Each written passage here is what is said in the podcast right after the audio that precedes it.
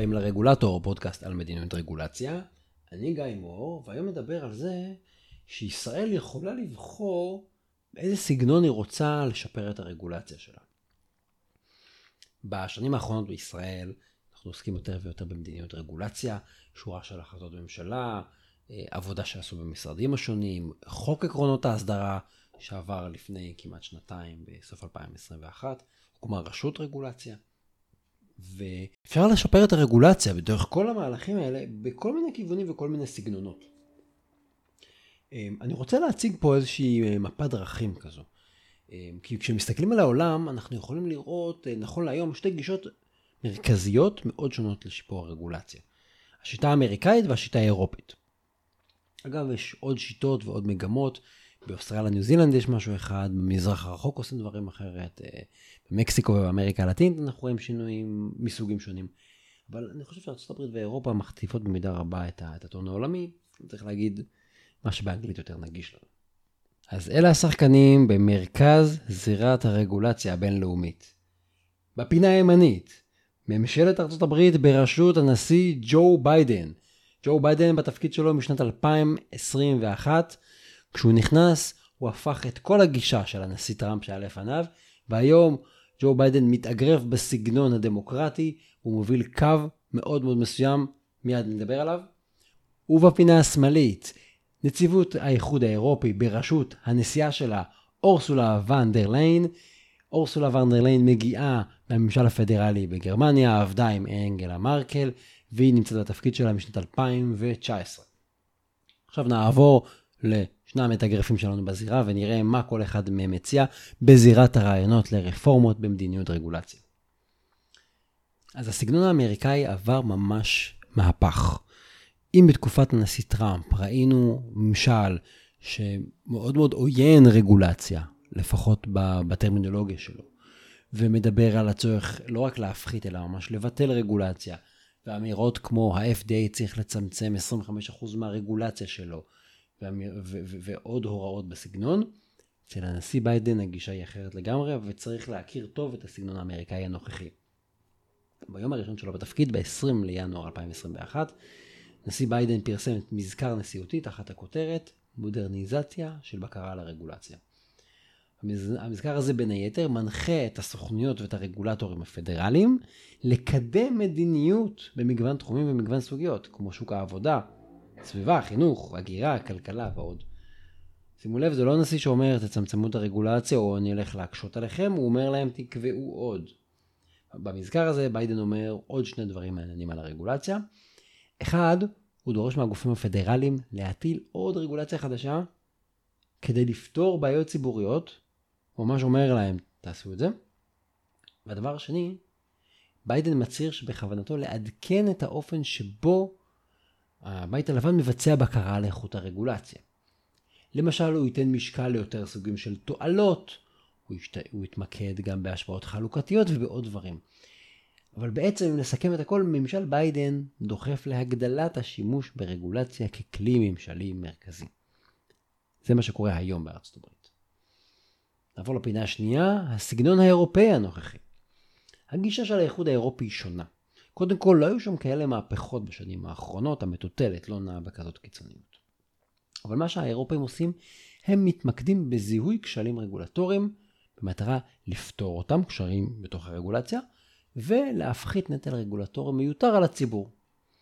אחד הכלים שהאיחוד האירופי מקדם בשנים האחרונות הוא תקציב רגולטורי. אה, דיברתי על זה בעבר באחד הפרקים, אתה יכול לחפש. אמ, בתמצית הרעיון זה שאנחנו מגדירים לכל משרד או לכל רגולטור כמה כסף הרגולציה שלו יכולה לעלות לציבור. כמו שיש לו כסף, אה, תקציב כמה כסף יכול להוציא עליה לקנות דברים, אז יש לו כסף כמה יכול להוציא מהכיס שלכם.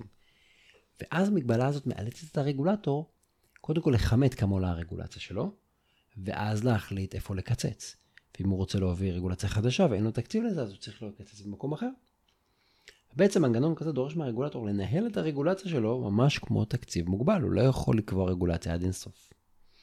גישה אחרת מהגישה של טראמפ ומהגישה גם של נעשה בקרה על כל רגולציה, פה האירופים אומרים אנחנו נסתכל על כל הרגולציה כמכלול ותתקצב את עצמך.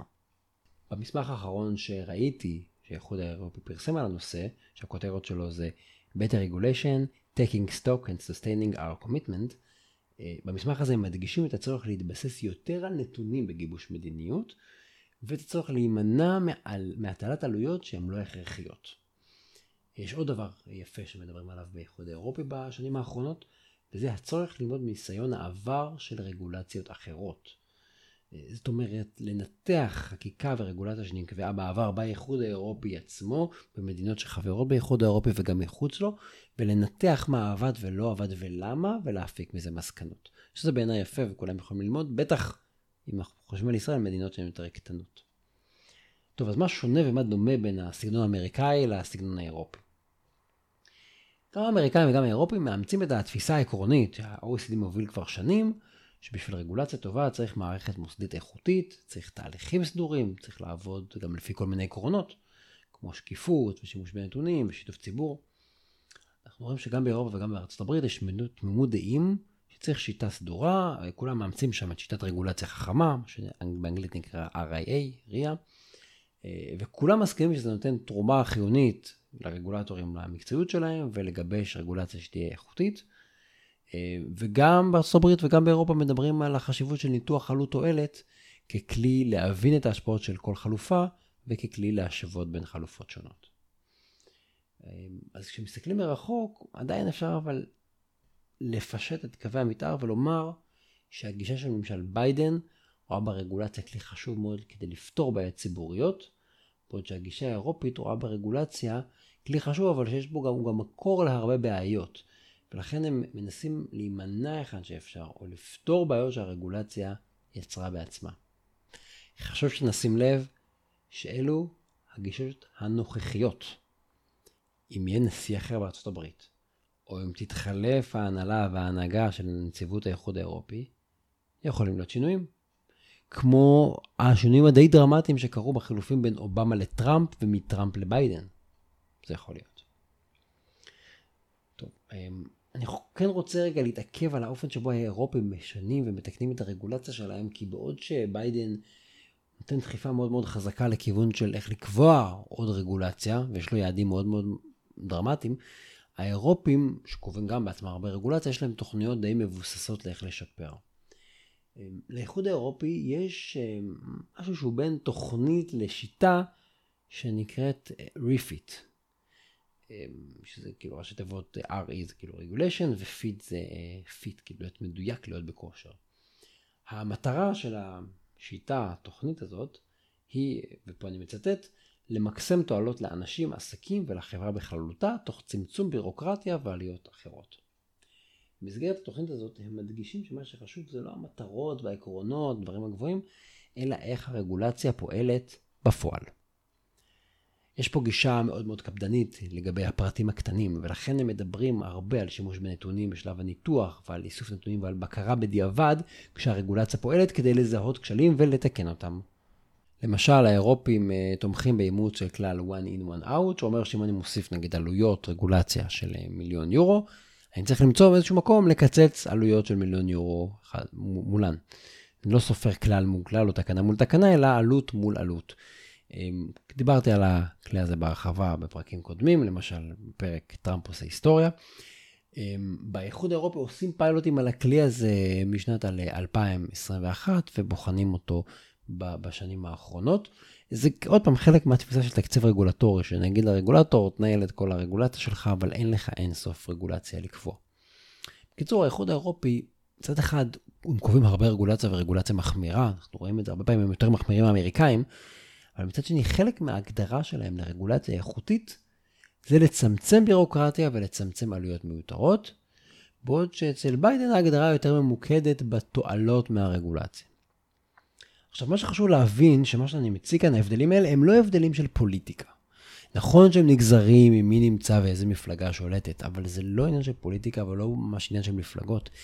כי כעניין מקצועי של מדיניות, אנחנו צריכים להחליט במה להתמקד. אין פה דבר שהוא נכון או דבר שהוא לא נכון.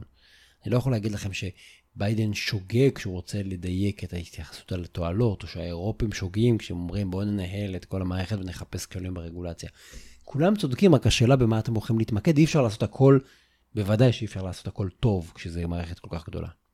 אז צריך להחליט האם אנחנו פועלים כדי להרחיב את השימוש ברגולציה ככלי לפתרון בעיות, ולהתאמץ שהתועלת מהרגולציה תהיה עוד יותר גדולה, או שאנחנו פועלים כדי לצמצם רגולציה מזיקה, קיימת ועתידית, ולהוריד את העלויות שלה כדי, וגם לנסות לפתור כמה שבעיות וכמה שיותר תקלות. אפשר להסתכל על הגישות האלה כעל גישות משלימות, לא כעל גישות שהן סותרות, כי זה לא כמו ביידן וטראמפ. האירופאים וביידן מדברים בערך לאותו כיוון. הדגש הוא אחר. אבל בגלל שהמשימה שלנו לשפר רגולציה היא כל כך גדולה והמערכת היא כל כך כל כך סבוכה, אנחנו חייבים לבחור במה להתמקד. אי אפשר להתפזר על הכל, זה פשוט לא יעבוד. אני חושב שכל מדינה בעולם תצטרך לבחור מה יהיה הדגש שלה בשנים הקרובות. לא נוכל לעשות גם וגם וגם וגם, נצטרך לבחור קו אחד וללכת איתו, להטמיע אותו, לעשות שם עבודה משמעותית, ואז לעבור לתמה אחרת. אמ, בחירות מאוד מאוד קשות, מאוד מאוד מורכבות. ההסתכלות על ארה"ב וההסתכלות על אירופה מראה לנו חלק מתפריט האפשרויות שאפשר לעשות. וצריך להגיד, גם אצל ארה"ב וגם אצל אירופה זה לא שהם עושים רק דבר אחד, אבל בסוף הם בחרו איזשהו נרטיב, איזושהי תמה, והם הולכים סביב הרעיון הזה. עד כאן להיום, תודה רבה שהאזנתם לפרק הזה של הרגולטור. מוזמנים להיכנס לאתר regulator.online, לראות שם את העמוד של הפרק, לינקים שהכנסתי שם, וכמובן לכתוב לי אם יש לכם רעיונות, הערות, הצעות, מסכימים, מתנגדים, או יש לכם איזושהי בקשה לגבי התכנים של הפודקאסט. מוזמנים לעקוב גם בפלטפורמות השונות, בערוץ הטלגרם, בלינקדאין, אה, בפייסבוק ובטוויטר. אה, אני גיא מור, והתכנים משקפים את דעותיי בלבד.